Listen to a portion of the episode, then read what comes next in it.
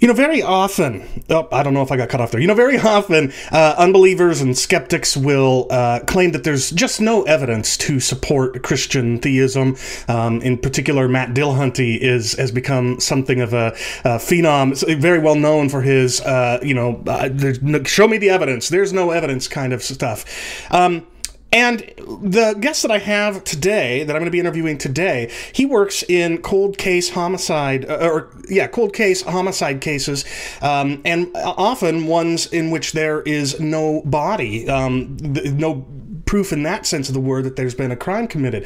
And so you have something similar um, in those kinds of cases as you do with the case of the life and death and resurrection of Jesus. Um, and so, how might the skills, the practices, the techniques used in a cold case, uh, uh, no body homicide case, how might those skills be leveraged in supporting the uh, the, the, truth claims uh, at the center of the Christian faith? That's the question that we we discuss in today's episode of Theopologetics. this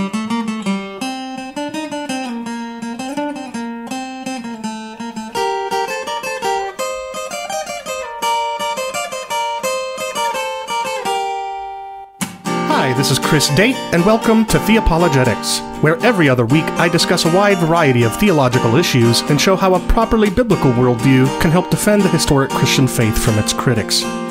Join me as we think through what we believe and why we believe it, and not something else.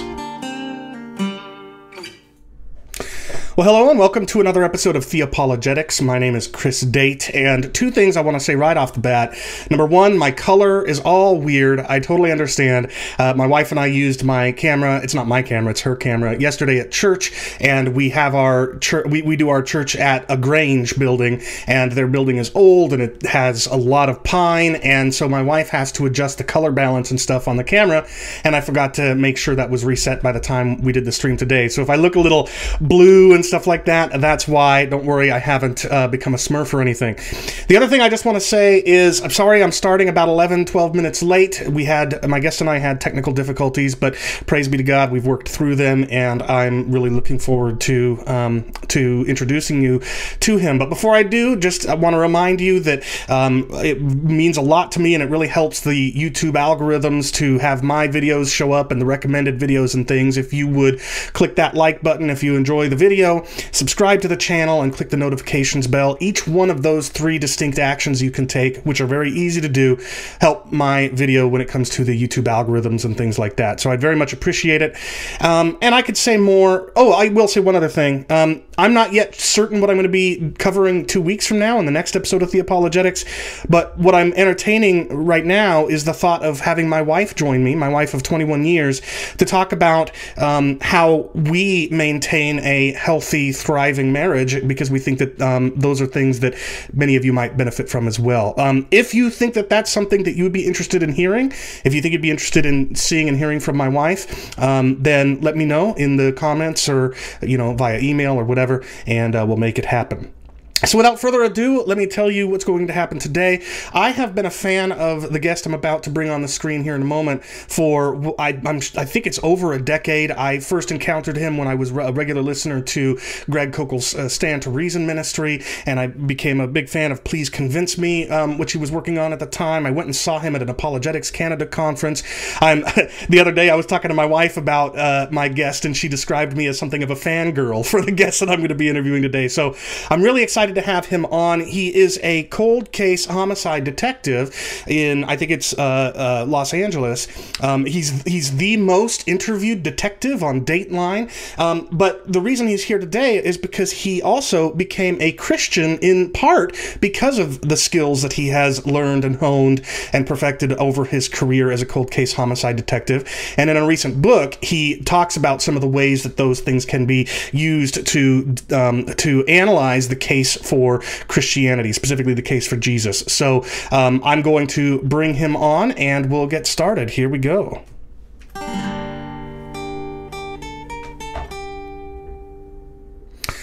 All right, Jim. It's so thankful, or I'm, I'm so thankful to have you on. It, it means the world to me. Uh, for the viewers' sake, this is J. Warner Wallace. Um, he, he, I know him as Jim, uh, but he probably doesn't go by Jim Wallace because of the other Jim Wallace.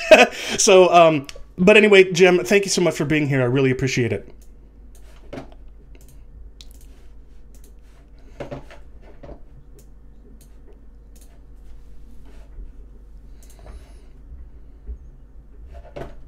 were no gospel, the thing I'd be teaching about most, I think, would be marriage. Because I think mm. that traditional marriage has the power to do a lot in the world, even if there, there was no gospel to preach. I think, and, I think we've moved away from. So yeah, I think I'm one of those people who spends a lot of time um, in in different conferences and in different settings talking about marriage, really, um, and from a Christian perspective. But I think it's such an important topic, and for those of us who've been married for a while um, and love our marriages, I think it's great to help others love theirs. So yeah, I'm in. Well, uh, that's all I need. I'll go ahead and plan it. um, well, Jim, as I do with uh, most of my interview guests, I'd love to spend a little bit of time getting to know you. Um, I know a lot about what we're going to discuss, but many of my viewers will not. Um, and I like to begin the the process of getting to know you with a little discussion around your faith background. So, um, were you raised in a Christian home? Did, did you accept Christ early in life, or were you an unbeliever until uh, a, a later point in your life? Yeah, I, well, I just didn't have anybody in my family who was, was a Christian. So I was in Los Angeles County growing up, born and raised here, and and um, you know, we, years later, my wife and I, we didn't become Christians until we were in our 30s, and I was about 35. And I remember we said afterwards, "How did we get this far without anyone ever inviting us to church?" Like I'm sure we knew Christians growing up, they just didn't tell us they were Christians, or uh, you know. And and I, I an old training officer of mine wrote me about about a week ago and he said, Yeah, isn't it funny that you're a Christian? Because I remember when you were my trainee, and then years later, I'd, if I mentioned anything about Jesus, you just get really hostile about it. And I, and I, I knew I was that kind of guy. I didn't know I was that kind of guy to him. I kind of wish I hadn't been, but, but I just was not raised in that environment where I knew anybody who was a Christian. And the few that I met, I just didn't think much of them. I, I know that sounds terrible, but a lot I was, was there, because, man. I get it.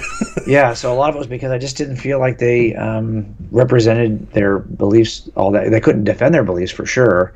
And then a lot of people who would take to jail would tell us they were Christians, sometimes on the way to jail, or in the first interview once we were at the jail during the booking. And I just, or the, on the phone, they're talking to their other loved ones, and I'm thinking, well, how did you? How this guy's been a heroin addict for you know 15 years and, and done all kinds of terrible crimes, and yet he wants to, us to think he's you know a saved Christian. So I, all of that just added up to me not being interested in Christian. I just thought it was so patently false. Hmm. You know, I'm not like Lee Strobel, my friend, who your friend. You know, we all know who Lee is, and and Lee was trying to convince Leslie that that you know that Christianity was. I wasn't trying to convince him. Do we? No, this was like not even worth our time. Um, so we walked into that first church not really knowing what to expect at, at an evangelical church. Yeah. Um, now, as I mentioned in introducing your introducing you, you're a cold case homicide detective. Um, but maybe you could t- walk us through how you got into law enforcement. What about it attracted you to it, and uh, such that you would make it your career, especially in the case, especially with with your specialty, cold case homicide detectives. Walk us through how that became such a a part of your life. Well, you know, it's a dumb accident. I mean, it could be an accident, but it wasn't like my strategy on this. I was an artist. You know, I had a bachelor's degree in design. I was a, I had a master's degree in architecture. I was working in an architectural firm in Santa Monica. My dad was a cop, though, and I felt like his job um, would would be a better way to raise a family than my job. Hmm. In, in other words, his job had certain strict parameters, and he had a certain amount of vacation time, and he raised seven children uh, with this job. No, not, you know, kind of like dirt poor a lot of the time, but but it seemed honorable to me, and it seemed like the kind of job that. Um, you know, as an, as an architect, I never came home. It felt like I was, you know, if you if someone tells you, hey, if you spend another 20 hours on this design, which represents your design perspective, it'll be better well you're going to spend 20 more hours and you're working on a salary. So suddenly you're at the office you know 60 to 80 hours a week on a 40 hour salary.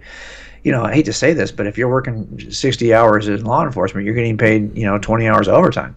Hmm. so so it just i felt like that it was less resp- I was it was more responsible for me because Susie and I had been together about nine years by the time I, I left architecture and started in law enforcement. And you start off in patrol. You know, I, I did years of patrol. I worked gangs for a couple of years. I worked undercover for four years.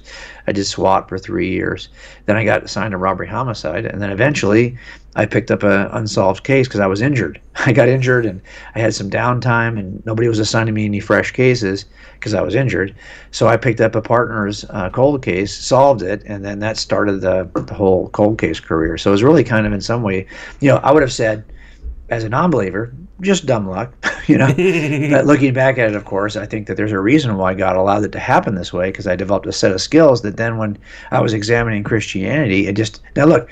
I'm not to say that everyone uh, does it this way. I had an unorthodox way to back into this, but but I had built up so many objections and so many.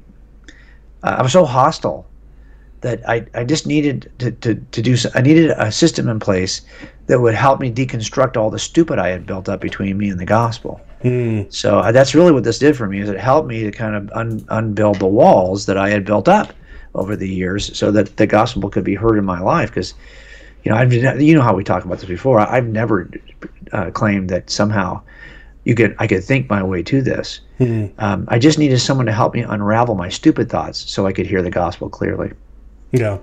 Well, walk us through then how, in the context of your career as a cold case homicide detective, how it is that the gospel did eventually um, break through. Because if I'm not mistaken, it's in that context as a detective that um, uh, that you came to faith. Can you tell us how that happened and how your skills in that career uniquely made that possible?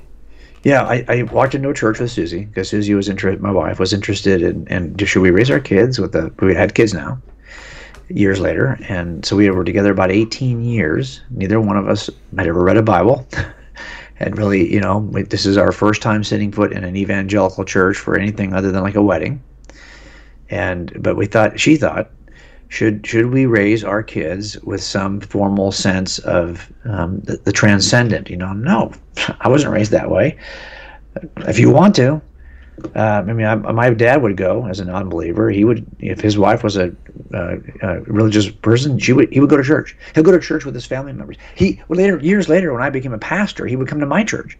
Doesn't believe it's true, but he believes it's useful. Mm. And that was my view. You know, if you love your wife and she wants to go and it's useful, why not go? happy so wife, I, happy life, right? Yeah. So I went. You know, and I'm sitting there, and uh, a friend had invited us to this church for like three years, and I had brushed him off the whole time.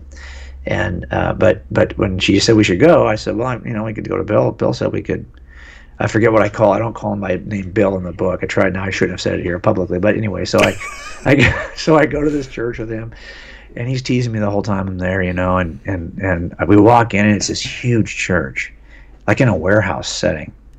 And we walked in, and I remember my wife said, "This doesn't seem very holy. you know, this doesn't seem like." But the guy was very ordinary on the stage, you know, dressed very ordinarily.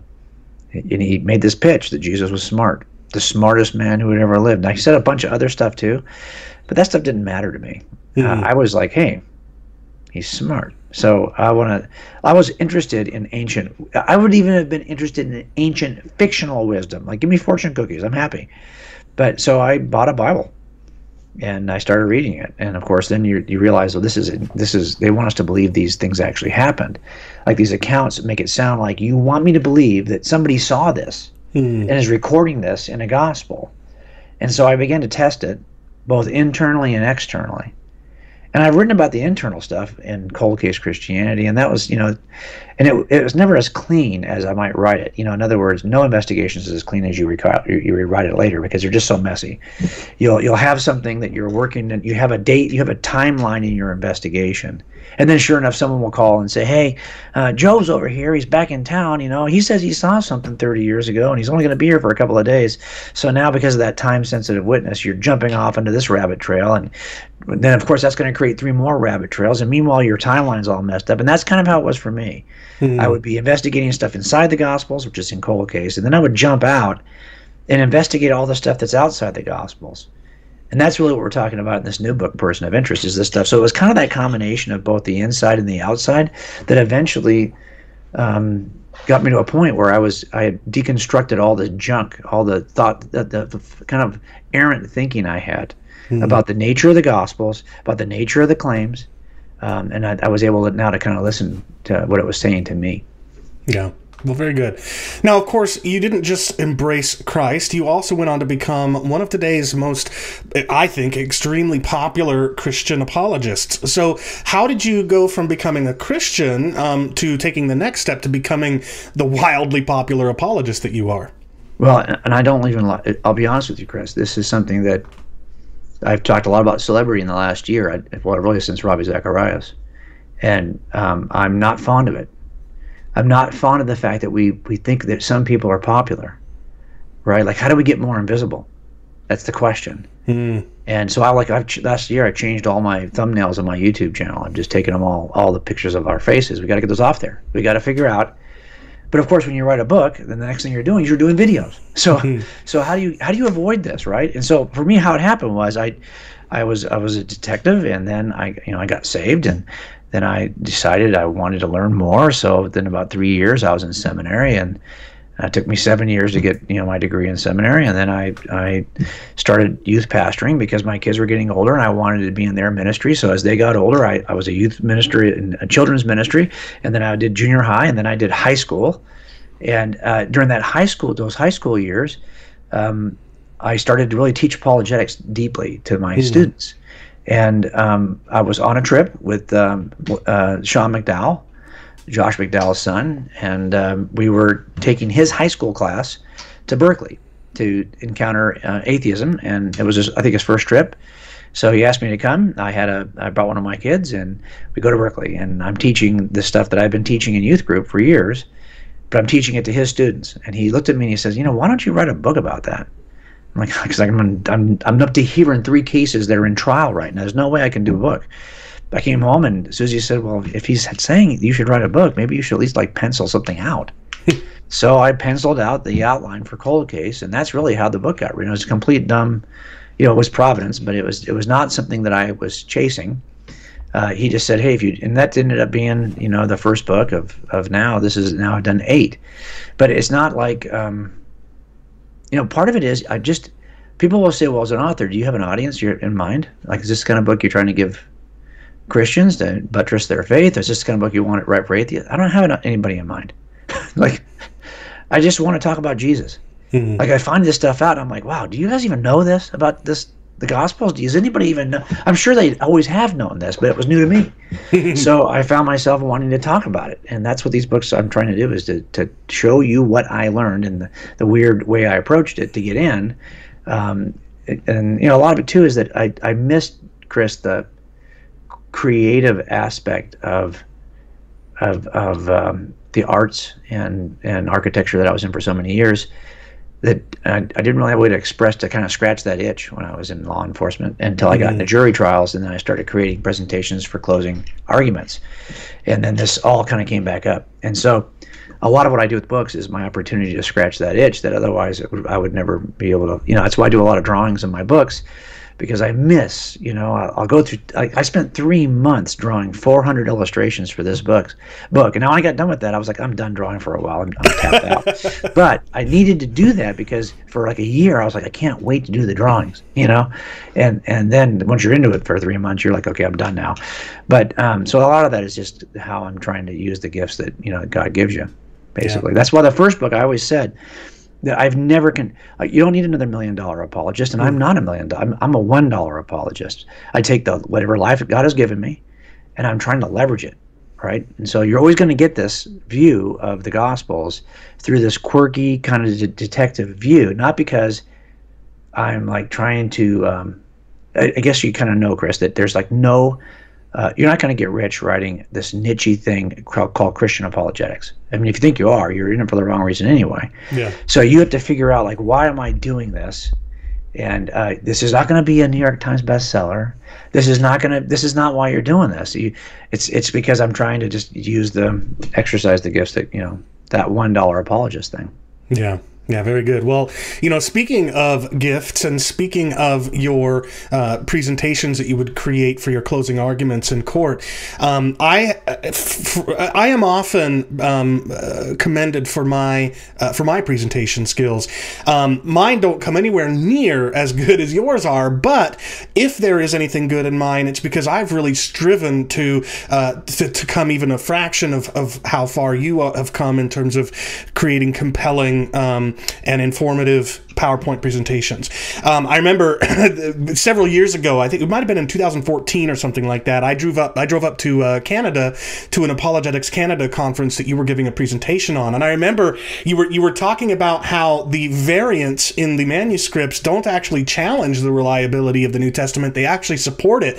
And you had this really cool animation where you were like, imagine you've got this text, and then there's a slight error here, and another one here, another one here, and another one here. Where you could put them all together and see what the original. Anyway, all I'm saying is I have consistently been blown away by your presentation skills, and so the question I want to uh, ask you here is, um, can you offer any advice to me and to other people that are in the business of putting PowerPoint presentations together to make them more compelling and, and more useful for what they're trying to accomplish with them? Well, I can tell you, you're selling yourself. I mean, I've seen your, yeah, I love your stuff. And a lot of this is it's, it's individual, right? So, so we're going to each create something that, that really reflects who we are. So it'll always look a little bit different. But what I try to tell people is, kind of abandon all of the template thinking that you're thinking of with with PowerPoint. What you don't want to do is not we're not using words and then trying to find images to support the words and we all got a visual presentation. Like, you know, okay, I'm talking about truth, so I Google truth online, I find an image that has the word truth in it on someone's hand, so I copy that out and I put it on the PowerPoint. Now what we're trying to do is to speak what I call visualish, right? We're not using words. We don't want to use the words. We want to speak in a way that is so visual that, that if I was to give the PowerPoint to you, you would go, What's this presentation even about? Mm-hmm. Like I don't have enough words on the screen to even know what the presentation is about. That's what we're looking for. We're looking to do something so that at the end, someone's going to walk up to you and say, "What are you using?" And you're going to say, "I'm using PowerPoint." That was PowerPoint? Yeah. Okay, now you've probably stretched the medium to the point where it's no because you can I do this class at Biola where I talk about death by PowerPoint you know, like here's 20 things that you just got to stop doing if you're using PowerPoint, because they just it gives it away as PowerPoint, and and we we, we want to hide the fact that it's PowerPoint. We want people to not really even know what it is. Is that ProPresenter? Like, what is this, right? we want them to think that this is something extravagant, when in fact all it is is PowerPoint. And we do that by instead of using words that we then find images to support, we start thinking about, well, how could I say this, express this visually without using any words at all? And then then you start building around that. So like when I did Person of Interest, I asked Zondervan, the publisher, would you give me two years to build all of the stage presentations for this book? So I don't want to write the book with words. I want to write the book with images. And then I'll come back when that's all done and I'll write a book from the media presentations. and they said, okay, if you want. You know, in other words, they're not paying me anything at this point yet, so this is fine so I went ahead and did that, and that's why you have so many illustrations in the book because it's really hard. I now I don't like I did the audio version of this book, and I think it still works, but but I think that the the images certainly help. And so what mm-hmm. I'm really kind of doing is writing from one visual element to another. So it's more like a graphic novel than it is like um, like a regular book. And I made sure that I, I said this to everyone I was dealing with. I, when we did the interior layout, I said I don't want a single page. If there's a list, fine. But if there's not a list, I don't want a single page when you open it for there not to be a graphic element. So 250 pages, it's about 400 illustrations that, you know, some of these pages have two two illustrations each, and that's the idea. Just open the page, if there's not a list, you should see that there's an image somewhere. Um, now, there are some pages that just have lists, and I think that lists can be visual if you format them right. So that was the whole point of the book, right? Is to find pages, to find, you know, a way to illustrate every idea. So that's that's remarkable. I didn't even think of that as I'm flipping through it. It is really hard to find a page. That right. Well, you should have a list, right? You yeah. should have a list if there's no illustration, and that's and I learned about that a little bit, Chris, from from doing kids books, because hmm. the ratio of, of, illustrations to uh, images to text in a kids book, I think, should be about 50-50. Because especially if you have like an eight-year-old, right? You want to have a lot of images to move between, kind of like a comic book kind of a deal. So when I did a person of interest, I said, let me just do a kids book for adults let me do more of a graphic novel, and that's that's kind of what we're doing. Well, it works. Um, and and I just have one last question for you before we start talking about your book. Um, you know, you said a few minutes ago you used the phrase "one dollar apologist," and I love that. That's one of the one of a few J. Warner Wallace's uh, Wallace isms that that I still remember this day. And there's another one which is mixed martial apologist. Um, I remember years and years ago you described you, you offering as an analogy to different apologetic methodologies, yeah. uh, mix you know the, the different kinds of martial arts. And I have resisted for some time uh, identifying closely with one apologetic methodology mm-hmm. over another because it seems to me that in the same way that you describe a mixed martial artist is is the the best when they are if proficient with a number of different martial yeah. arts and bring the right one to the to the to the battle. Um, in the same way, it seems to me that every apologetics encounter is going to call for something of a different approach, and yeah. it's better to be good with them all. So, I mean, do you want to say anything? I kind of just said it all, but I mean, if, if there's more you want to say through this concept of a mixed martial apologetics, I'd appreciate it. Well, okay, so let's just talk, look at it this way. Sometimes even in the same fight, right? Like you'll you'll be in round three, and suddenly you realize, I mean, I'm not boxing this guy very well because he can outbox me, so I got to make a change. And if you are gifted enough in ground fighting or in some other discipline, you can actually change in the middle of the fight to help you win that round. And so what we're trying to do here is something I don't want to see it as like a battle. Like this is not a battle where I'm trying to beat the enemy and the enemy is a guy who doesn't believe.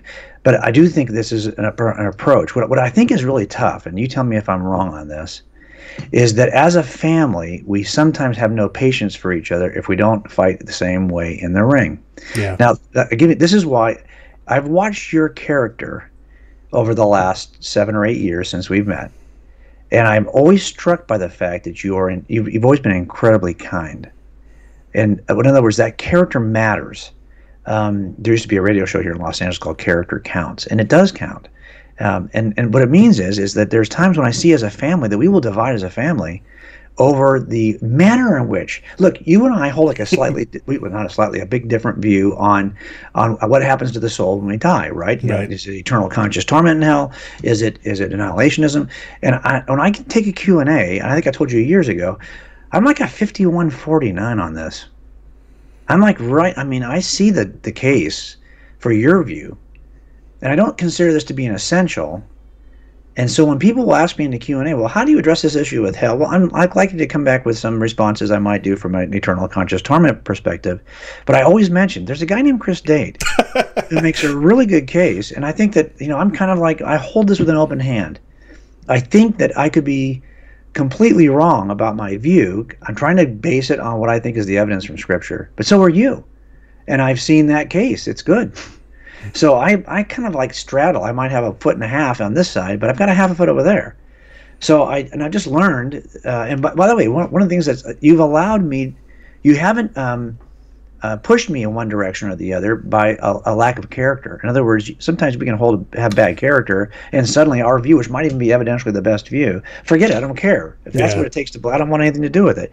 Well, this happens a lot with people who are in the presuppositional versus evidential versus classical versus uh, cumulative case versus whatever strand of, of, of apologetics you're you're you're interested in.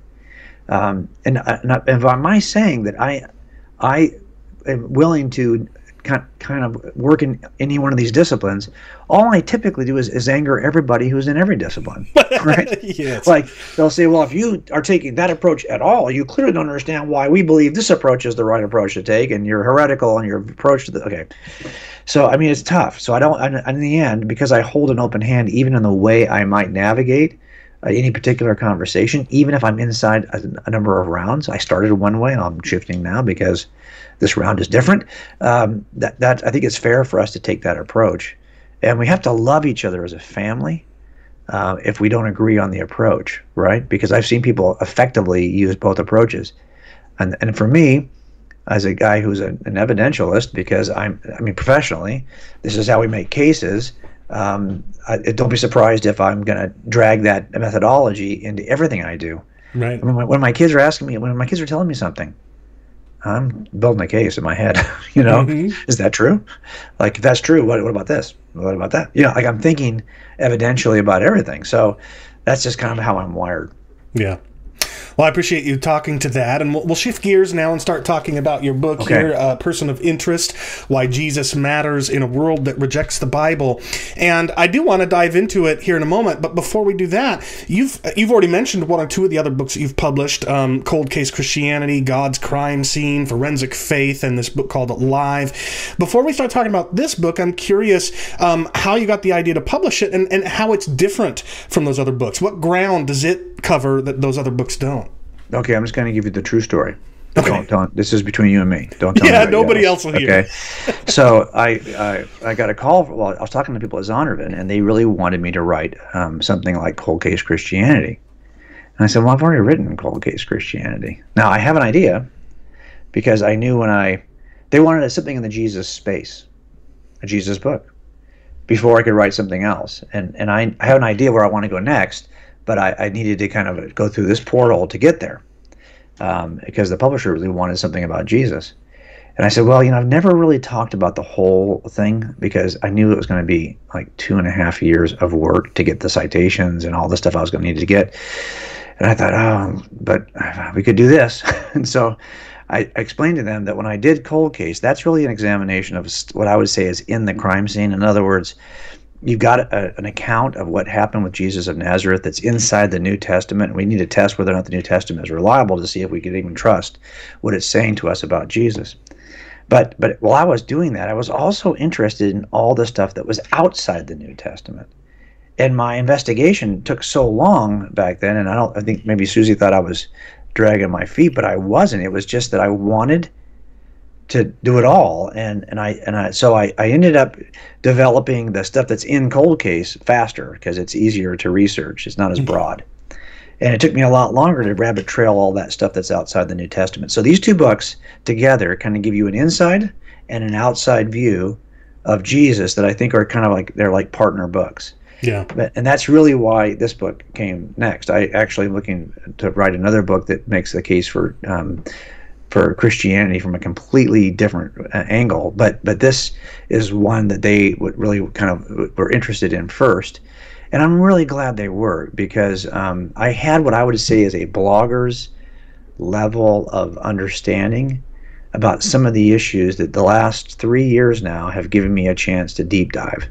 Yeah, and without without COVID, that even wouldn't have happened because I had a complete, uh, very busy uh, speaking schedule last year and it all got canceled. So it was, you know, okay, now I'm able to deep dive, and I hired research assistants, and we just dived into it. And I knew that I was going to have to do that in order to um, write a book that would have. Look, I'm not an academic, and I don't want to write academic books. I, I really consider myself an evangelist more than an academic, and more than an apologist. I'd like to kind of, but I get it, you know. So, but I want to be able to at least make. Here's how I put it: when you do a criminal trial in front of a jury, you spend like ten weeks uh, showing them all the evidence, right? And then you spend like three hours in a closing argument. Mm-hmm. Now, those those ten weeks are important because you're going to build your closing argument from all that data. So you need to do that time. But but but my closing argument is not going to take ten weeks. I can't go through all that again. It's going to take three and a half hours. So it's going to have to be summarized. And it's going to, to be rhetorically powerful. So what I try to do in books is closing arguments, right? I'm yeah. trying to, to what can I say about this that's not going to be boring, because it's the last thing you're going to hear from me before you go into jury deliberations. So I just want it to be as powerful as I can make it, and so that's that's how Person of Interest kind of came about. It just retraces a bunch of stuff I did years ago that I just thought would be, I knew it would be a lot of labor, and yeah. so I, and but here it is. Well, I very much look forward to the book that you've just mentioned. You're looking forward to writing that comes at it from an entirely different angle. So I'll be um, keeping a close eye on your ministry to see as that as that approaches. Now, um, you you build you, you, begin person of interest with two concepts from the world your world in law enforcement that that you you build upon throughout the whole book. One of them is the concept of a no body homicide case, mm-hmm. and the mm-hmm. other is a simpler concept of a cold case.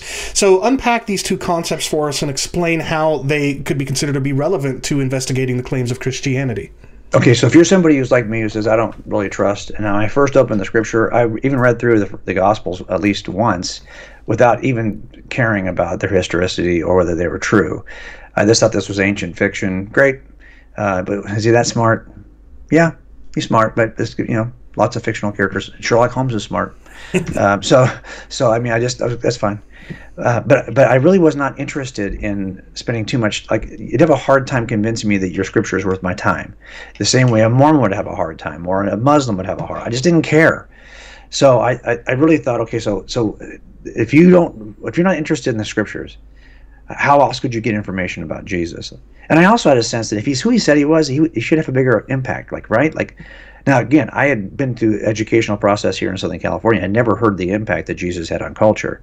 That's not something that was probably ever taught to us. So i always assumed that hey this little nobody from you know the far east who cares? I mean not the far east but the middle east who cares? I mean I, I, I didn't see the impact that he had on me. Why does he matter to me? So, so what I try to do, with, and you have a nobody missing. What happens is this: is you have somebody who kills his, his wife, and then he claims that she ran off. And I was just started talking about this last week. Uh, I've had a case. I had a case one time that was 30 years behind the murder. He claimed she ran off. I reopened the case 30 years later. In that 30 year period of time, he had so utterly convinced the family that she was a runaway that they never once called our agency to report, hey, you know what? Have you guys still, are you still working this case? Has anybody ever looked to see? No, they didn't ever ask. They believed that she had run off because he was mm. that persuasive. And so what you have is a no body missing. It's it's a homicide, but he's gotten rid of the body and he's moved three times and there's no one ever took pictures of the house because they didn't take the report as a murder. They took the report as a missing persons. So I have no evidence from a crime scene and I have no body. Well, how do I determine what happened and how do I make a case to a jury? What we tell them is, hey, there's a period of time before the crime and a period of time after the crime. And if on that day something terrible happened, like a bomb went off and, and it was explosive, but every bomb is preceded by a fuse, and once the bomb's detonated, you have all this shrapnel all over the crime scene. So what we're going to do is we're going to trace the fuse and the fallout to determine if we have a felony. And that simple approach of fuse and fallout is what we use in every no body murder or no body missing persons case, where we're trying to, to demonstrate that something bad did happen. And I, I, I, illustrate this in the book. I actually go through a case. I, have changed all the names, and I've changed a couple of details. I was wondering why I couldn't find these names. No, you were you talking. them. No, so so like I was showing this to a DA, a friend of mine who's not a not a believer, and um, so I was just trying to I was, I was actually helping with the closing argument for a case in Los Angeles, and I was saying, well, why didn't you take the fuse and fallout approach? And this is what we uh, this was very effective. So I was showing it to him, and he's going, oh, that's that case, and oh, that's that case. Like he knew my cases, and how I had mixed and matched them, but I have changed the name so that that uh, I don't, you know, look, I got one of these guys coming out of parole here, so I just don't need to be like, getting into all the names and details. So I've changed some of that, but for the most part, this is a couple, like three or four cases that I've put together that uh, hopefully will illustrate how the fuse and fallout demonstrates what happened on the day of the murder. Well, could you do the same thing with the, with the, with uh, Jesus if you didn't? If you said, "I don't trust anything in the crime scene, the Gospels, I don't trust that stuff," and, and so I here's the thought experiment from the get go. This is the thought experiment if every New Testament had been destroyed by some evil regime, so that they actually successfully destroyed every New Testament, would they be able to erase the truth about Jesus from the world? Would you be able to to recover the data about Jesus, or would it be entirely lost? Hmm. And and how and how much impact did this guy have on culture. And, and uh, if he's who he said he was, he said he was, it seems to me we should have tremendous impact on the history of humanity, and that his fingerprints should be all over everything. And in fact, that is the case. But I just wanted to show it on the fuse, leading up to the appearance of Jesus in the first century and the fallout afterwards. And again, what I'm not saying is that you could reconstruct Jesus without the New Testament because clearly I'm going to be t- uh, looking at people who had a New Testament in their hands and then repeated it, reiterated it, included it in their body of work, and then I can capture that data. So all of it's going to come back, of course, to the data in the New Testament. Mm-hmm. That's why the thought experiment is laid out first. If you destroyed the New Testament, how much impact did this guy have? And there's fingerprints all over everything. Because it seems to me that's decent decent evidence. And let me just say one more thing about that. Like, how can you demonstrate the historicity and deity of Jesus this way? Well, if you think there's another fictional character in the history of fictional characters that could have or has had the impact that Jesus has on culture, on the things I describe in the book, right? Arts, music, literature, education, science, world religions. Show me who that is. And if you think, oh yeah, well, you know, people look, Luke Skywalker, people people are they know a lot of details about Luke. Okay, if a thousand years from now we've changed our calendar and he's changed the way we do all those five things, give me a call. Otherwise, he's going to be forgotten as another fictional character. And if there's no other human person in the history of human persons who's ever had this kind of impact, well, then isn't it reasonable to think, hey, like, well, maybe he's not a fictional character because there's no other fictional character. This doesn't even seem reasonable for fictional characters. And maybe he's not just a regular human being because there's no other human being that's had this kind of impact. See, in other words, I think you can begin to shape a case for both the historicity and deity of Jesus, even though I'm going to argue that no, all of that data has to eventually come back to the Gospels. There's no doubt about that right? But I'm doing a case that I'm trying to show you that it's so his his his impact on the world is so crazy good and so crazy unexpected that you could take out the best piece of evidence you have. I do this in front of a jury all the time. If you take out everything the defense team wants you to take out, do it. You still know he's the killer. Put that stuff back in, it's done. So that's what we're doing here. If you take the stuff out, you still got enough information. Put that stuff back in, you got a killer case. Yeah. No pun intended. yeah, good. I didn't even catch that. Yeah. yeah, I I love the the fuse and the fallout analogy. I think that's super helpful, and that's why I did the cold open to this show the way that I did, talking about how many skeptics and atheists insist there's no evidence, and it's like, well, sure, there's no body, there's no, um, uh, we don't have the original manuscripts of the New Testament and stuff, but but but what the fuse and the fallout is a way to say, um, is, is there perhaps evidence of another sort?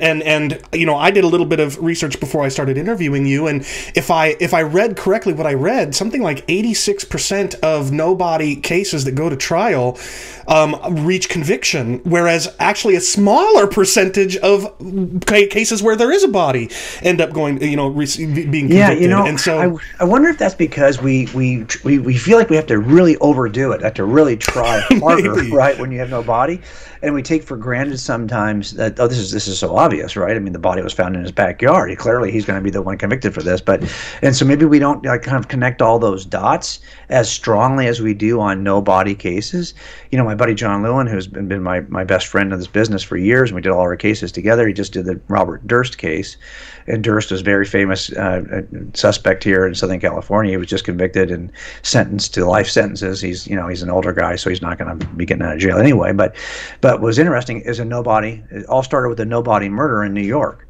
And, and so you end up like putting you know uh, weeks and weeks and weeks of effort in front of a jury because you're you're cognizant of the fact that I don't have a body, and I need to make sure that you two things. Number one, you you know that she's dead not just missing, and number two, that he's the one who did it. So it's a lot of work, but it ends up being, I think, pretty compelling in the end. Well, and I think the case that you present, uh, this fuse and the fallout for the historicity and deity of Christ, is also extremely compelling. So let's start talking about that, and and we'll focus on the fuse first. And in your book, you cover actually a number of different um, uh, fuses. You might call them individual strands of a, of a fuse.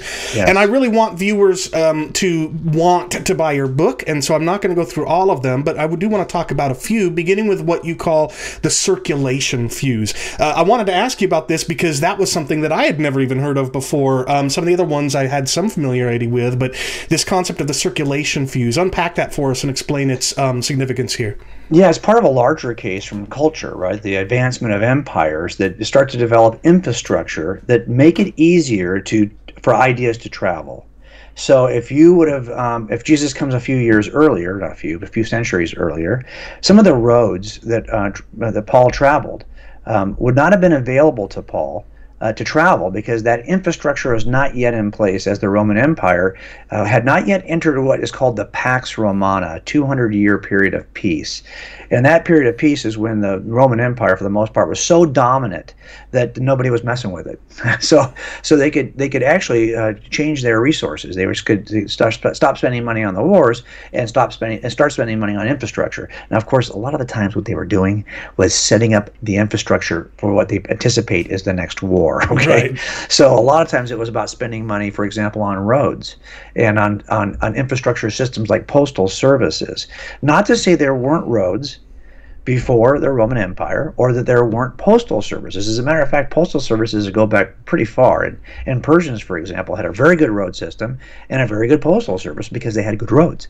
But the problem, of course, is the boundaries of the Persian Empire were much, much, much smaller than the boundaries of the Roman Empire.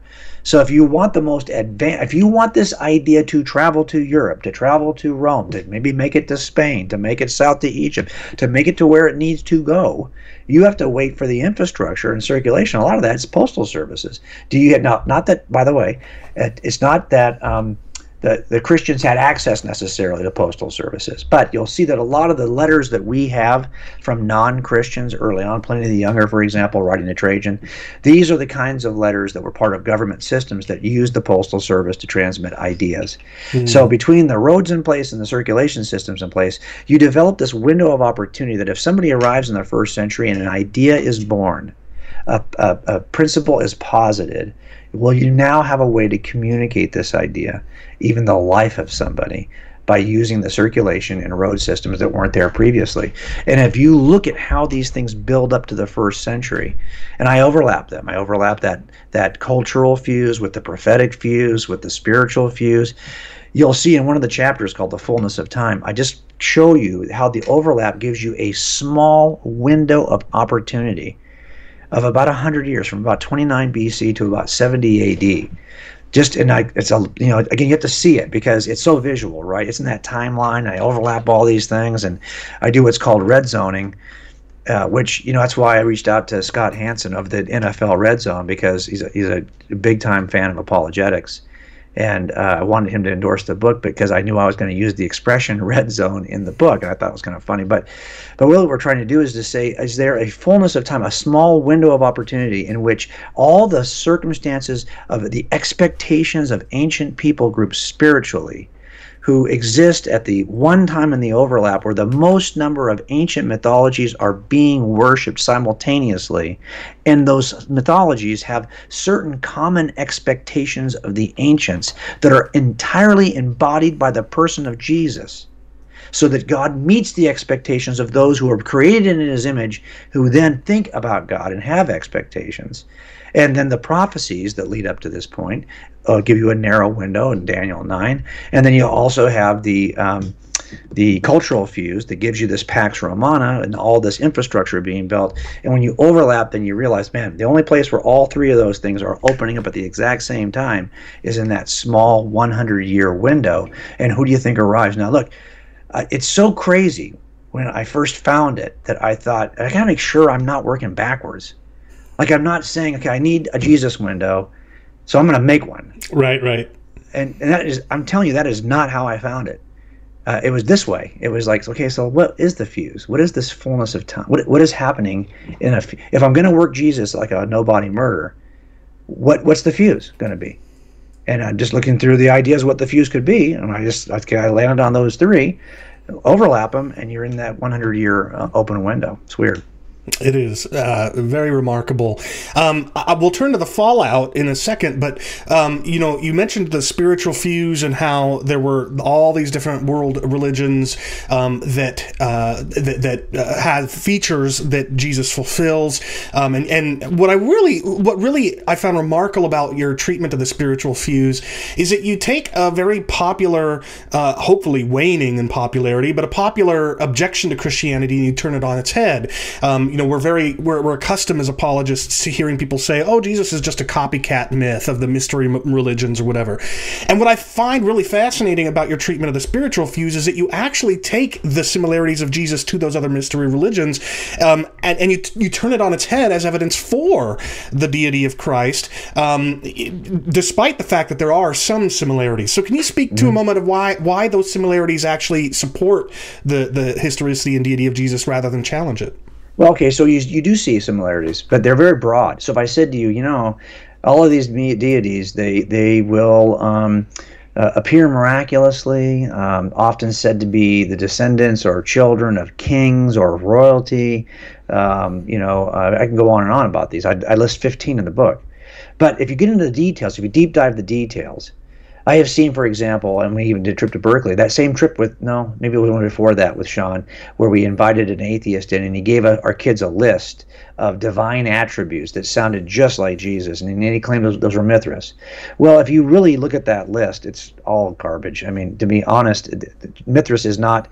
It cannot be said to be as similar as he would have had us believe.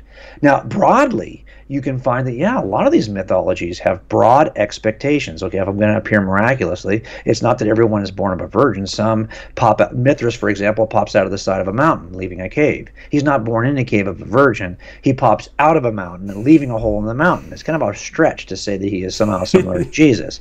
But it is interesting that the ancients who are thinking about a supernatural God think that if that supernatural being enters into the natural world, he probably is going to do it in some weird, unexpected, supernatural way. Hmm. This is very common in ancient mythologies.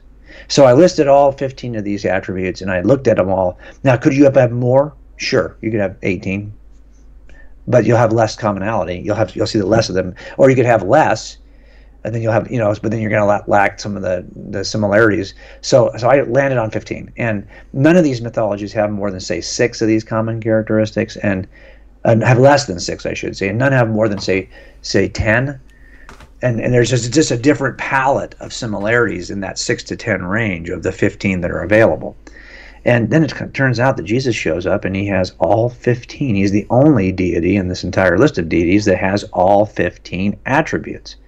So the question becomes, well, what, what's that? Why is that the case? Why would it be that God would meet? Well, because I think there's a relationship between expecteds and expectors. You know, the more the expected meets the expectations of the expector, the better the result. And, and you know this in your own life. You know, the more your expectations meet reality, the, the happier you probably are. The higher your unreasonable expectations, the sadder you probably are. And so I think this is what God does. Is, is as C.S. Lewis says that these ancient myths are man-made myths from the minds of poets, given what they had access to, and that the story of Jesus is God's myth. He's using the word myth not to say a lie, just a story about deity. And it's God's myth based in what we call real things. And so I think that's the difference, right? Is that so I I've never seen those similarities have never caused because you have to deep dive them. You have to say, well, you know, so there's somebody else who was born of a virgin in a manger, attended by angels and attended by wise men, who then preached for three years and was, you know, no, you're not going to find those similarities. And by the way, if you really thought, I mean, just think about it for a second. So you're telling me that the, the Jewish writers of the Gospels, like Matthew, is trying to convince a Jewish audience that Jesus is the Jewish Messiah by cobbling together an entirely un-Jewish pagan mythology base. Well, okay, I mean, okay, I mean, I'm not sure what you can say to some of that stuff. I mean, right. But I certainly, again, all of us look. I, I don't know if you've ever noticed this, but when you collect an evidence set and you spend t- ten weeks showing it to the jury, I've never had. Well, yeah, I don't think I've ever had a defense team that says, "Well, I've got some evidence you didn't collect. I've got something new I'm going to bring." No, they just take the exact same hundred pieces of evidence and try to convince the jury that there's a better inference for those hundred pieces of evidence that the that the prosecutor well, this is what's happening here. We all see the same data. We're just saying which is the better inference. Right. For the same data, I think the better inference is that, that that God actually. By the way, he does the exact same thing with the Jewish people.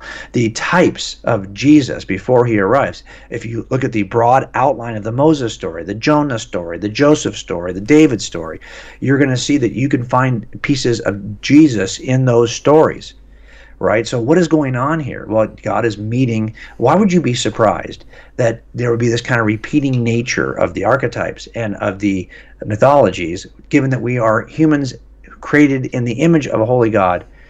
Who think the thoughts after him, who who long for him. Even today, the number of people globally who don't believe in a higher power is very small. Now, what that higher power is is going to change sometimes culture to culture. But to say that there are there's like this large body of people who reject. There's even studies I talk about in the book where it seems that we are born uh, with a natural inference toward the divine.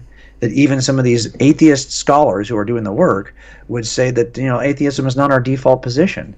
That some form of theism is our default position, and that we acquire our atheistic beliefs. Mm-hmm. And if that's the case, why would you be surprised the ancients would be any different? Yeah. Yeah.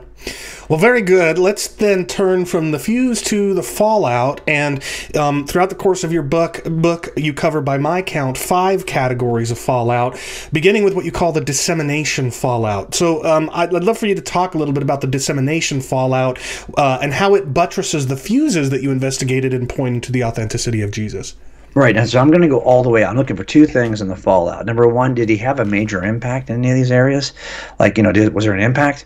So I, I would expect that, right? If he's the rock, when he hits that water, it seems to me that I should see a huge ripple.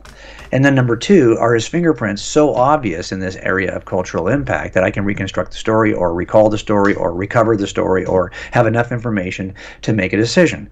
Uh, so, so I look at the dissemination is all about literature, and then you can start early. You can start early. Now, I, I've kind of analogized this to the story of, of um, Elvis because Elvis had a huge impact on cultural literature uh, in the first 40 years. It's been about 40 years since he died, and and if you look at um, the literature, uh, the first first two or two decades, probably there was maybe four to ten books a year were being written about Elvis. Even this year, you can find books written all the way uh, into this 21st century about Elvis. The further they get away from the actual Elvis person, the more salacious they tend to become, because people are dying and they can't really point out the lies. So that's all fine.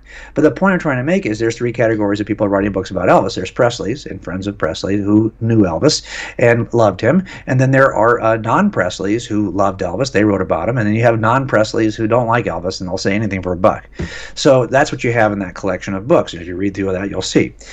Well, the same thing happens to Jesus early on. You have Christians who love Jesus, those are the church fathers. You have non Christians who love Jesus. I consider the Gnostic gospel authors to be non Christians because if you, by definition of Christianity, as, uh, let's put it this way, the church fathers certainly thought that those folks were non Christians because they didn't believe the same things that Christians believed about Jesus. Yet they wrote about Jesus and adapted Jesus into their stories and into their systems. And then you have non Christians that don't like Jesus, and those are your Egyptians, Greeks, Romans, Persians, uh, Jews who have written in the first, and I look at everything in the first three centuries. And I do that because if the argument is, well, yeah, once religion, uh, Christianity becomes a religion of the empire, well, I think you can see that power might corrupt. Okay, great. Let's we're going to look at that period of time when G, when Christianity is just trying to get a foothold, just trying to survive, because you have to go through levels of either persecution or tolerance based on the emperor, up or down, and and then finally it becomes the religion of the. I'm looking at the ante-Nicene church fathers and all of their contemporaries, and I'm also looking at the Gnostic gospel authors, and so I'm doing this not to say, look, look uh, when someone tells me a lie. Um, but they they'll say I was in the bank to do a bank robbery. Um, I was in the bank to do a deposit, and I can see in the video that it was a bank robbery occurred that same day he walks in. He will might lie to me, but he has to give me certain truisms certain truths in order to construct his lie. Same thing happens with the um, books about Elvis.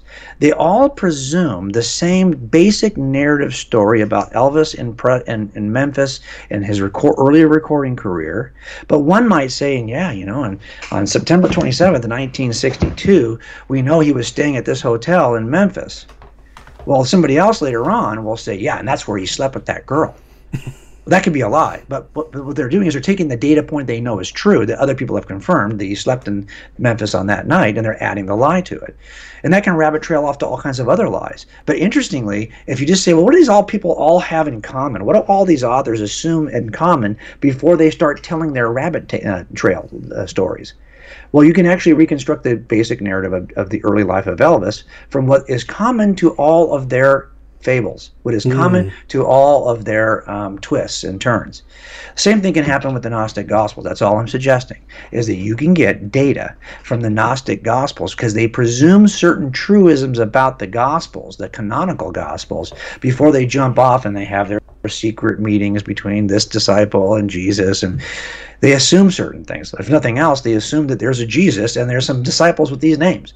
And so you can go and start to build and reconstruct the story from the tall tales, the same way you can reconstruct the story of, of Elvis from the tall tales over the last 40 years. Mm-hmm. And so I'm, I just trying to do that in the book and show you, like, what's the data you can reconstruct. Now, look, a lot of research has been done. I'm trusting some stuff I got from David Geisler, uh, has got associates at Norm Geisler's son and who've done a bunch of research, and I could just quote that research. So you can get some data back from the church fathers. But even if you didn't want to use the church fathers, uh, there are more ancient voices in ancient manuscripts that are non Christians than there are that are Christians, and you can get data from those as well. And I just make a list of everything you could know about Jesus. Now, the question is can you really know that?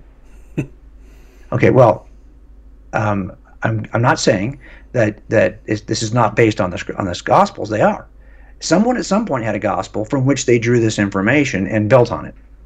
So in the end, it's all traceable back to a gospel set of canonical gospels. But I'm uh, operating under the dystopian future uh, kind of thought experiment in which the gospels have been destroyed. Hmm. And I'm trying to show people that the impact that Jesus had on literature and I even go all the way into the 21st century with screenplays and and you know uh, Christ figuring that's in fiction in this century to show that no historical figure has been written about to this kind of detail. There's no other, for example, if you search the Library of Congress, no one's been written about more than as a historical figure more than Jesus of Nazareth. Same is true if you do a Google book search. I mean, this is a guy who is. Why is he dominating the bookshelves? That's all I'm trying to show. Incredible, outsized, oversized impact, unlike any other human being and unlike any other fictional character. And from that impact, you can recover the Jesus story. Yeah. Very good. Um, three of the other categories of Fallout that you cover that if we had more time, I'd love to dig into. Um, you've got the imagination Fallout, where you talk about Christ's impact on the arts, the exploration Fallout, where you talk about Christ's impact on the sciences, and then the education Fallout, which is pretty self explanatory. Um, but the right. one that really impressed me and, and, uh, and I had never considered before was what you call the exaltation Fallout.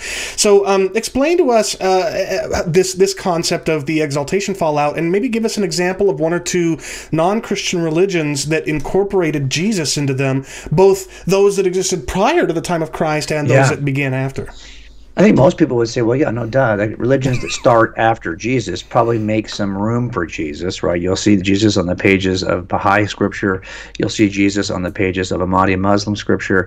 You'll see Jesus on the pages of Muslim scripture.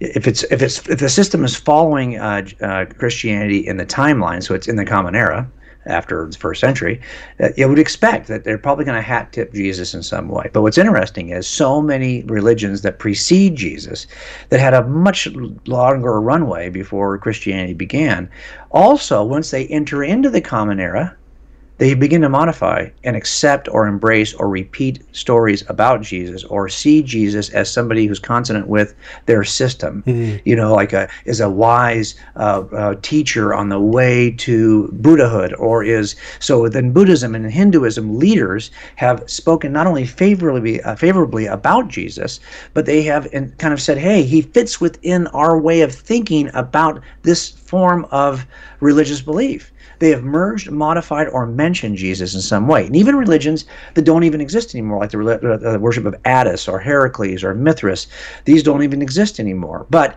before they began to not to, to vanish from the globe, uh, they would modify, if nothing else, the practice of their meetings. The nature of the God itself becomes more like Jesus. Sometimes even small uh, expressions that are usually applied to Jesus now, now become applied to that God, even though those expressions were never applied uh, before the Common Era. They were always applied after Christianity took place. You see that people are mentioned. Now, what's interesting about that so, you know, for example, you all know this. You, everyone knows that how much uh, Muslims revere uh, Jesus as a prophet, even above the uh, the level of, of Muhammad.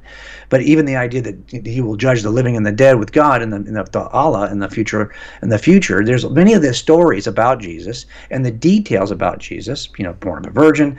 Those kinds of details are either repeated on the pages of Scripture of these other systems, or their leaders have venerated Jesus, and in venerating him, they will mention what they've read in the scriptures. So now you have a body of work. If you Google it, what does this religious leader think of Jesus? You'd have to destroy more than just the New Testament to get rid of Jesus. You'd have to destroy all of those remnants of Jesus that are still found either on the lips of religious leaders or in the text of religious systems. So that's that's my whole point. You could not just destroy the New Testament. You have to destroy the largest body of literature you have to destroy the history of education and, and all of the campuses of the top 50, 75 universities of the top 100 in the world today. You have to destroy much of art and classical art and art all the way into uh, Andy Warhol painted Jesus. You have to destroy a lot of that. You have to destroy so much of science's history because the science fathers, by and large, are Christ followers. And so you'd have to destroy so much to get rid of the Jesus story. And that strikes me as the kind of impact I would expect from Jesus if he was who he said he was. Right. And that's kind of the case we're trying to make here. By yeah. the way, isn't it interesting that everyone hat tips Jesus? Yes, Jesus is I'm the way, the truth, and the life, and no one is going to the Father except through me. So he everyone wants Jesus as part of their system. Jesus doesn't want anybody else as part of the system. And a lot of these things, like Hinduism and Buddhism and Zoroaster and Indra, all these deities existed before Jesus. He knew, nope, nope, nope, except through me. So that's and again, when you have like I've had cases where I've had I had a case from 1979 where this woman was very popular, and I had about eight guys who I thought at first were equal candidates in her murder. Uh, but at some point, one candidate emerges. He has unique skills. He can uniquely make the weapon used to kill her. He can. He uniquely has an anger issue with her. He she uniquely treated him a certain way. He had a unique opportunity in his calendar to do the do the crime. He fits things uniquely. So the other eight kind of now, or seven rather, just kind of fall into like a level of, yeah, they're commonly not involved. this one is unique. Mm. Well, the same kind of thing happens with Jesus. You know, they all love Jesus. He stands away and says, No, I'm the one who won't take any of that. And number two, you all have a system in place in which you're encouraging your followers to do something. And I'm taking just the opposite view. They could do nothing. And that difference separates him. And that's typically what you see when you're working suspects. One guy is going to emerge uniquely. Yeah. Very good.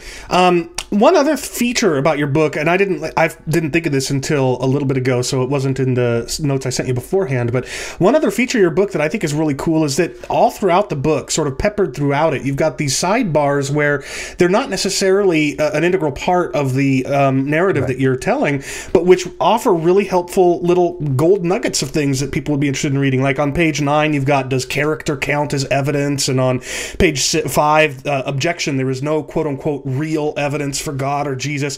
They're just these little bits of helpful things all scattered throughout the, the book. Do you want to say a word or two about what other things besides the fuse and the fallout concept and everything you unpack, what other kinds of things that readers will get a taste of by going through your book?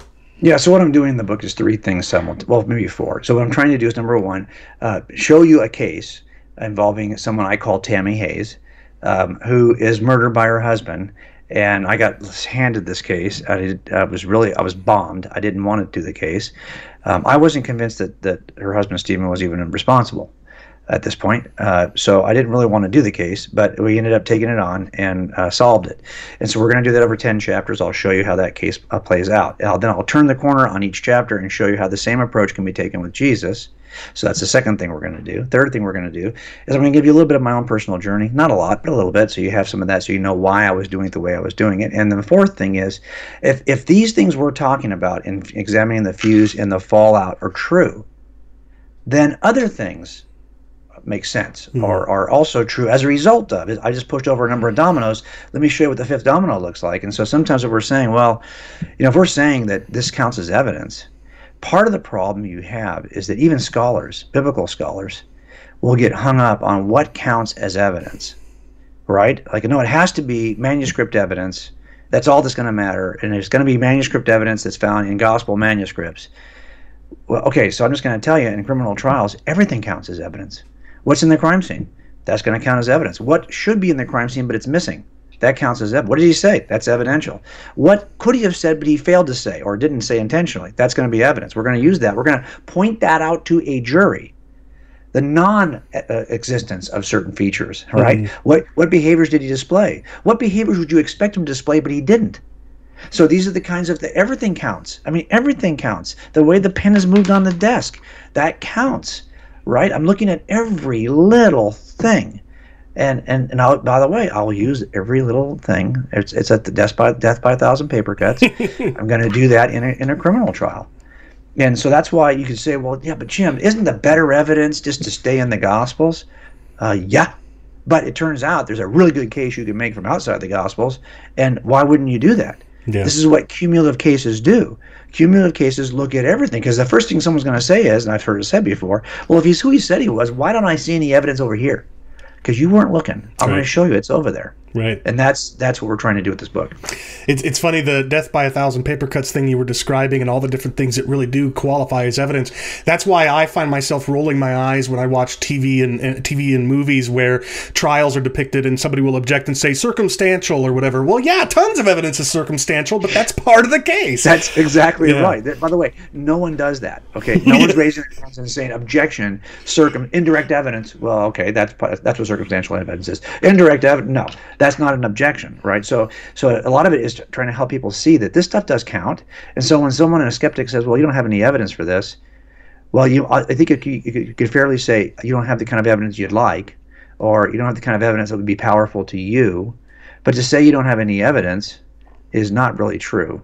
And and I think the so I, I put it this way in the book like a lot of my cases, they're all circumstantial, and a lot of these nobody cases, the juror afterwards, we will interview them, and almost all of them will say to a person, "Yeah, it would have been nice if I, I really wished there was somebody who would have seen something on the day of the murder. There was something from the day of the murder." And I get it, but you made a decision. You rendered a verdict, even though you don't have that. Yeah, no, I was convinced that he did it, but I just wish I, I just wish, you know, it'd be so much better if I had that. Well, we have that as Christians. So, so yeah, I'm making a case in this book for everything that's outside of Scripture, but it turns out we actually have the eyewitness testimony, and I'm just trying to show you how strong this case is. If we didn't have it, and then I'm going to tell you what we do. Yeah. Now, now, in the very end, I'm going to say, look, uh, this is why I've written about in cold case Christianity. I, I think people sometimes will look and say, well, Jim, why didn't you go into more detail about that evidence? Well, because it's in a book from a different publisher. okay. And I wasn't going to be able to retell that book in this book the best I could do is say, yeah, that, that, that evidence is really good and it's out there, and I've written about it in cold case Christianity. That's all I can do. But the reality of it is, that's what we do in front of jury trials all the time. And it turns out we have a really good case even without that eyewitness testimony. But it turns out that we do have that eyewitness testimony, so it's even better. Yeah. Well, you've you've sort of answered the next question I was going to ask you, which was, uh, well, maybe I'll pose it to you to see if there's anything more you want to say about it. Yeah. Um, you know, let's say that uh, I'm going to try to play the devil's advocate here for a moment and, and try to push back a little bit. Frankly, I think it's mm-hmm. tough to do. I think your case is pretty remarkably compelling. But if I were to try to push back a bit, I think um, what I would ask you is, it see it might seem to some people as if toward the beginning of the book, um, and, and, not just in the book, but in the promotional materials, the back cover, mm-hmm. all of that kind of stuff, you're giving this impression, uh, intentionally or otherwise, that uh, th- that you're going to show readers that they ha- can believe in the historicity and deity of Jesus based solely on things outside of the New Testament. But then by the end of the book, it arguably um, you you soften that a little bit and you say, well, actually, what I'm doing is establishing the reliability, the trustworthiness of the New Testament, um, so that readers will then be encouraged to read it. And that might strike some people as something of like a bait and switch. So, do, how would you respond to that concern that some people might have about um, mm-hmm. the, the, seeming shift in tone from beginning to the end of the book? Well, no, I think that's uh, okay. So I think it's fair for people to say, well, I think that the way you're saying it is overstated. But the, I don't. But when I say you can know what you need to know, but when I say you can know, uh, if you destroyed all the New Testament Gospels, and this is my first premise, that you could know the truth about Jesus without them, what I'm not suggesting is that everything I'm about to show you did not originate in those Gospels. Of course, it did. Hmm. It all originated in those Gospels. But by the time you get it in history, it is now being repeated by somebody else, often with quotations around it because they're quoting from the Gospels, okay, or from Paul's letters. Now, in a similar way, if you were, I know you, Chris, you probably memorized a lot of good scripture and I know your heart. Mostly just about the topic of hell because I'm discussing it so often. No, but, but, anyway, know, but, that, but, but, the reason why I think you do that is because you see this as, as, an, as, an, as an evangelist. Mm. Like when you and I have talked about this, you know that the position you take, I think, is incredibly rhetorically powerful when you're handling an objection about hell, right? And you think I want to present the gospel to you, but this seems to be your barrier. Like you can't get off the stick on this. So let me help you with another way of thinking about it that I can make a case for evidentially. And here's what you're going to do: you're in a plane and you're making this case, and you don't have your Bible with you, but you've memorized the case, and you've memorized the scripture. And let's say you've also memorized the Romans Road, and you're able to kind of cite scripture to the person sitting next to you is that person now able to make a decision about is it possible to bring someone to Christ mm. by communicating to him the truth of the scriptures, even though, dang it, I don't have my Bible with me? Or you're in a foreign land and I want to communicate the truth of this, but I don't have uh, the language that you can read it from. So here's what it here's here's the information. I'm going to give it to you.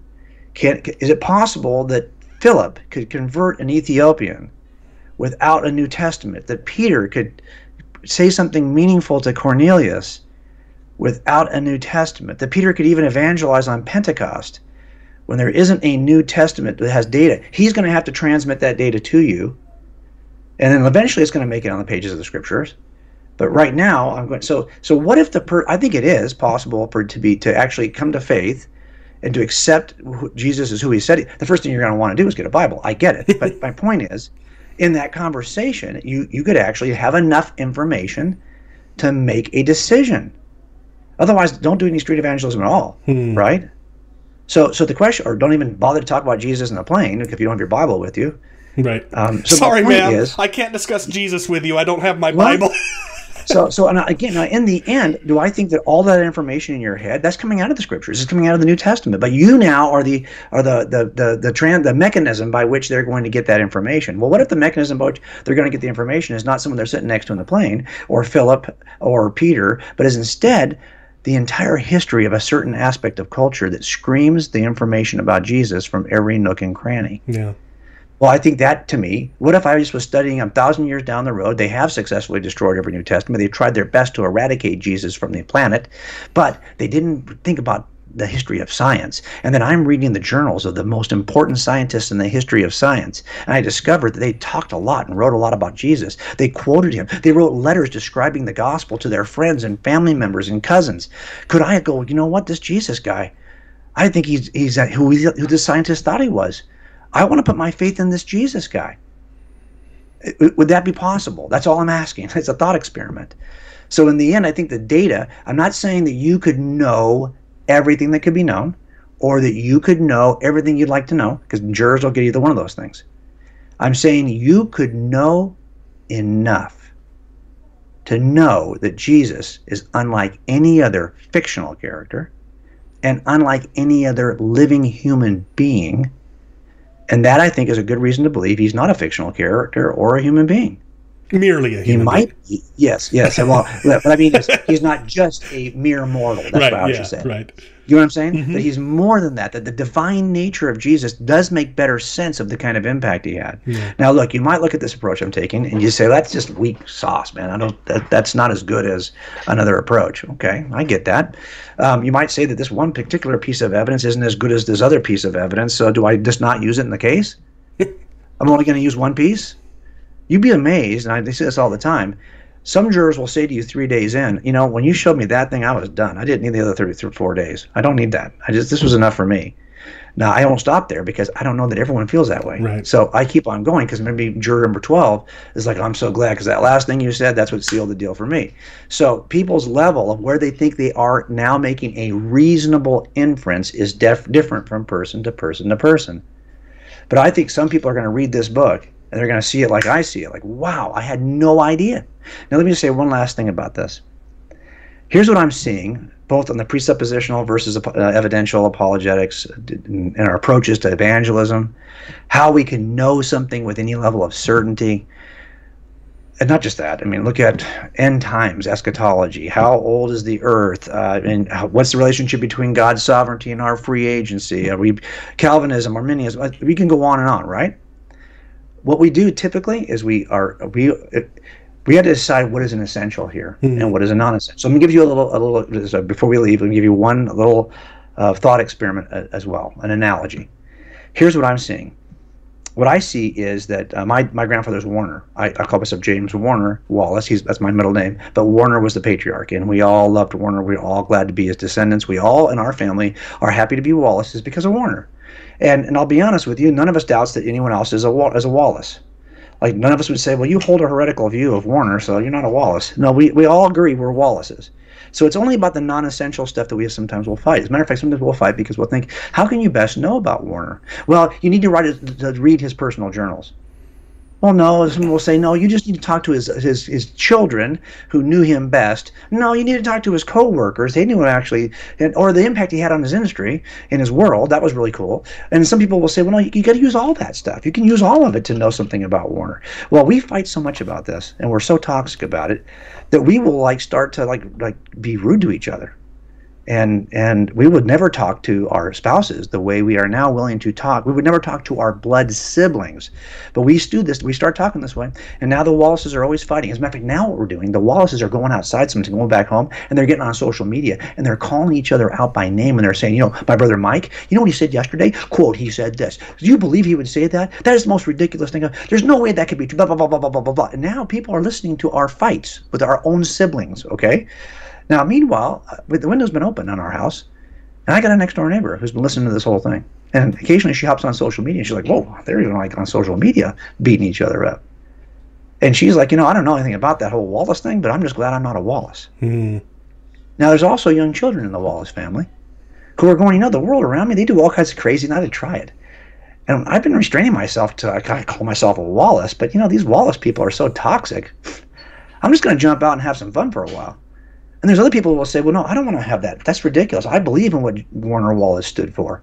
But I will agree with you, we don't seem to embody it. And there are people who aren't Wallaces who seem to embody the Warner Wallace worldview better than the Wallaces do. So I think I might just step out for a season and just kind of not be involved in all this nonsense. And then you got people who will say, well, you know what, to be honest, um, uh, there are some Wallaces that aren't so bad. So I'm just going to ignore the Wallaces I don't like and hang out with the Wallaces I do and just pretend like all the other Wallaces are dead. Okay? Now there's a fourth option. This is what I'm seeing happening in the church. The fourth option is we stay in the house together and we learn how to agreeably disagree. Amen. And how to love each other and we shut the window. And we keep that stuff. Now, if it's if it's a matter of hey, I'm now denying the, all the truths about about Warner, I get it. But if it's about how do we know what this is, this is a this is strikes me as odd that we would ever challenge each other on the basis of well what could be said about Warner if if we're all trying to and well my my approach is much stronger than yours. Okay great. Write a book. This is going to be awesome. I'll support you write the book I'll put it on my social media I'll support you I'll, I'll back it up for you. But but I mean are we really going to say that there's some aspect of this we shouldn't do? So I, I my fear is that that that and as a guy who for 35 years was listening through that open window I, I'm discouraged. And I think that social media has not made us more social. okay, so one last one last true. thing. You know what I love about LinkedIn? Hmm. LinkedIn, when you are in someone's orbit, you are called a connection. Hmm. And in order to be in that guy's orbit or that gal's orbit, you hit a button that says connect. And that means if I have 20,000 people connected to me, I am also connected to the same 20,000 people in reverse. Yep. But on all the other social media platforms, the button is called follow. And so we develop followers. Mm. And now we're back to where we started when we first started, you and I. The issue for me is how do we get invisible? Because I don't want the celebrity thing anymore. Mm. I write books. I'm not that big on YouTube. I put stuff on YouTube, but that's not my biggest foot forward. I write books. I would love to be able to write books, and I wish there was no social media like the old days. Like, do you know what John Grisham looks like? I don't. I don't. But Grisham's written a bunch of really great books and movies and had all kinds of impact. He's probably a millionaire, but no one knows what he looks like. Oh man, that must be awesome because it's not about Grisham. The celebrity thing isn't his goal. The celeb, the, the, the, the, the book stuff is the creative side is his goal. And so, how do we do this in such a way that Jesus becomes the thing that people see instead of us? And that's, I think, the challenge we're all facing going forward. I wish I knew the answer, but I don't yet. yeah, I don't either. And, I, here we are putting a book season of, of, book promotions, and I will tell you that it feels like I'm violating every principle that I would like to embody. Because you know anyone can write a book. That's not the hard part. Getting someone to read the book, that's the hard part. And very few people write books they want no one to read. Yeah. So so it's just really you know if this is true about Jesus, I want people to see it. I don't even think that people have been have been educated to know the kind of impact that Jesus has had on culture. We just take it for granted now, and I certainly didn't learn it in school. Yeah. So. Well, for whatever it's worth, it seems to me that yes, it is possible to become a celebrity in, in an unhealthy way, um, and, and, for the focus to become less on Jesus and more on the celebrity. I think there is a real danger there. But at the same time, it seems to me that. Um, if if if Philip is, uh, I mean, look, the Ethio- the Ethiopian eunuch did not see Jesus; he saw Philip. And yes, Philip was pointing him to Jesus just like you are the people that are watching you. So hopefully, you know, I would hope if I were in your shoes, try to take a little bit of encouragement in that, that even to what little extent you might have to be a celebrity at this stage in your life, I think it is still an opportunity to lead Ethiopian eunuchs to Christ, as it were, even though they're seeing you physically and not Jesus, because you're you're you're modeling what it is to be a Jesus follower to them. And so there is a sense in which they see Jesus in you. So hope you know, take take or leave that for whatever it's worth. Well, let this be just a, a little mutual love fest here. So, so Chris, you and I have known each other for a while, and there have been times when we have not agreed on theological no. issues, and at every turn, at every turn, you have shown Christ to me. Well, I appreciate that, and I thought so. That's that's wild, right? Like I know these things are important to you. I know that the issues you hold, you've researched, like you're saying, well, you've got all this scripture memorized about hell.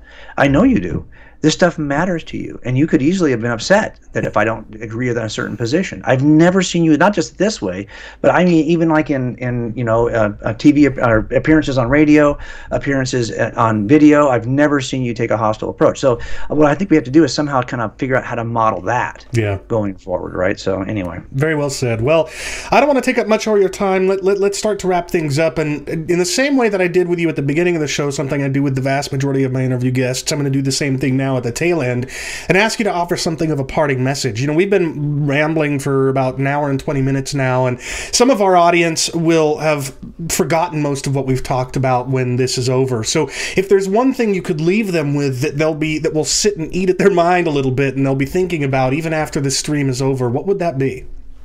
Well, okay, so a lot of us, and I know you talked about this with me earlier, and I'm I, this is hard for me, but so it's you know what's the one?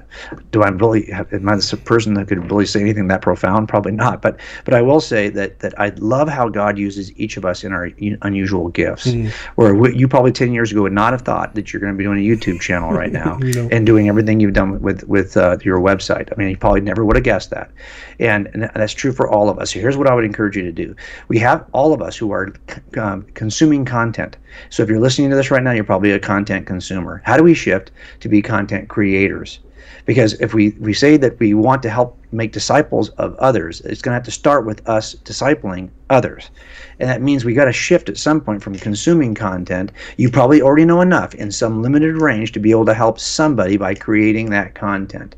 And so I just want to help people to realize that $1 apologist thing I always talk about, that is very, very true still today. We need more people to create the voice. This is a noisy world. and at some point, I think we can be shouted down. We're afraid to say anything. We're afraid we're going to be canceled. We're afraid we're going to have a, well, this is what Jesus told us was going to happen.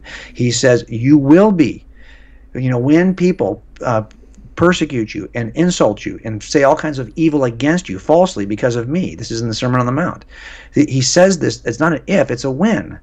So there's times when I feel like, hey, if you're not getting somebody beating you with a stick, you probably aren't doing anything. So it's about us now trying to get up and say something, get up and do something, and use the life that God has given you to do it. I mean, I have this weird background that you don't ever think you'd see as a Christian apologist, but here it is. Uh, the same is true for you. You think you don't have any way to make an impact? You're wrong you can make the same impact. You just got to start talking about Jesus. So I want to encourage people to shift from content content consumption to content creation. Yeah, uh, for whatever it's worth, yeah, it, it, it was. It, my background is software, and I would have never have thought how being a software engineer would help me in debates and in uh, evangelism and things like that. But software has a unique s- set of skills that are needed to succeed in that, in the same way that law mm-hmm. enforcement does. And and for those of you watching, the same is true in whatever industry you are specializing in as well. So I, I totally love the way that you said that, Jim. Um, now, if viewers want to find you and your ministry online, including the other books that you you've published. I'll, I'll, ask you the last question in a moment about person of interest. But your other books, your ministry, how, how could people find that stuff online? Where would they go? Yeah, just go to coldcasechristianity.com. We didn't change that, you know. I mean, we have all the other URLs, but like jwarnerwallace.com, but I just don't want to use those, and so everything points back to coldcasechristianity.com. And for the new book, uh, we, have got it. You've got some banners on on that website that'll point you also, but it's just person of interest book com because there's a person of interest movie, there's a person of interest TV series.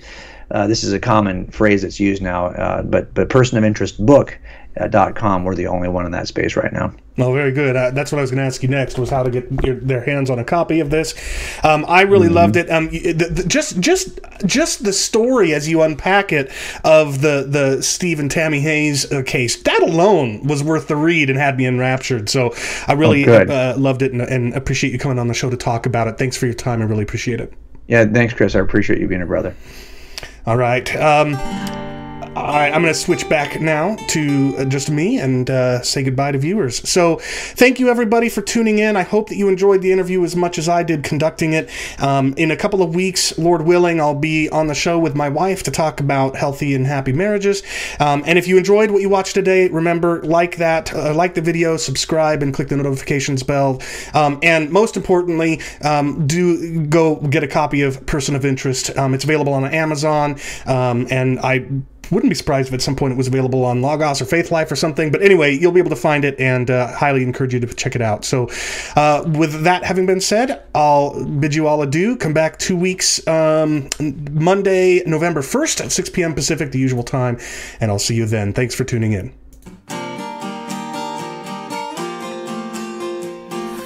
I've been your host, Chris Date, and thanks so much for watching Theopologetics, where we think together through what we believe, why we believe it, and not something else.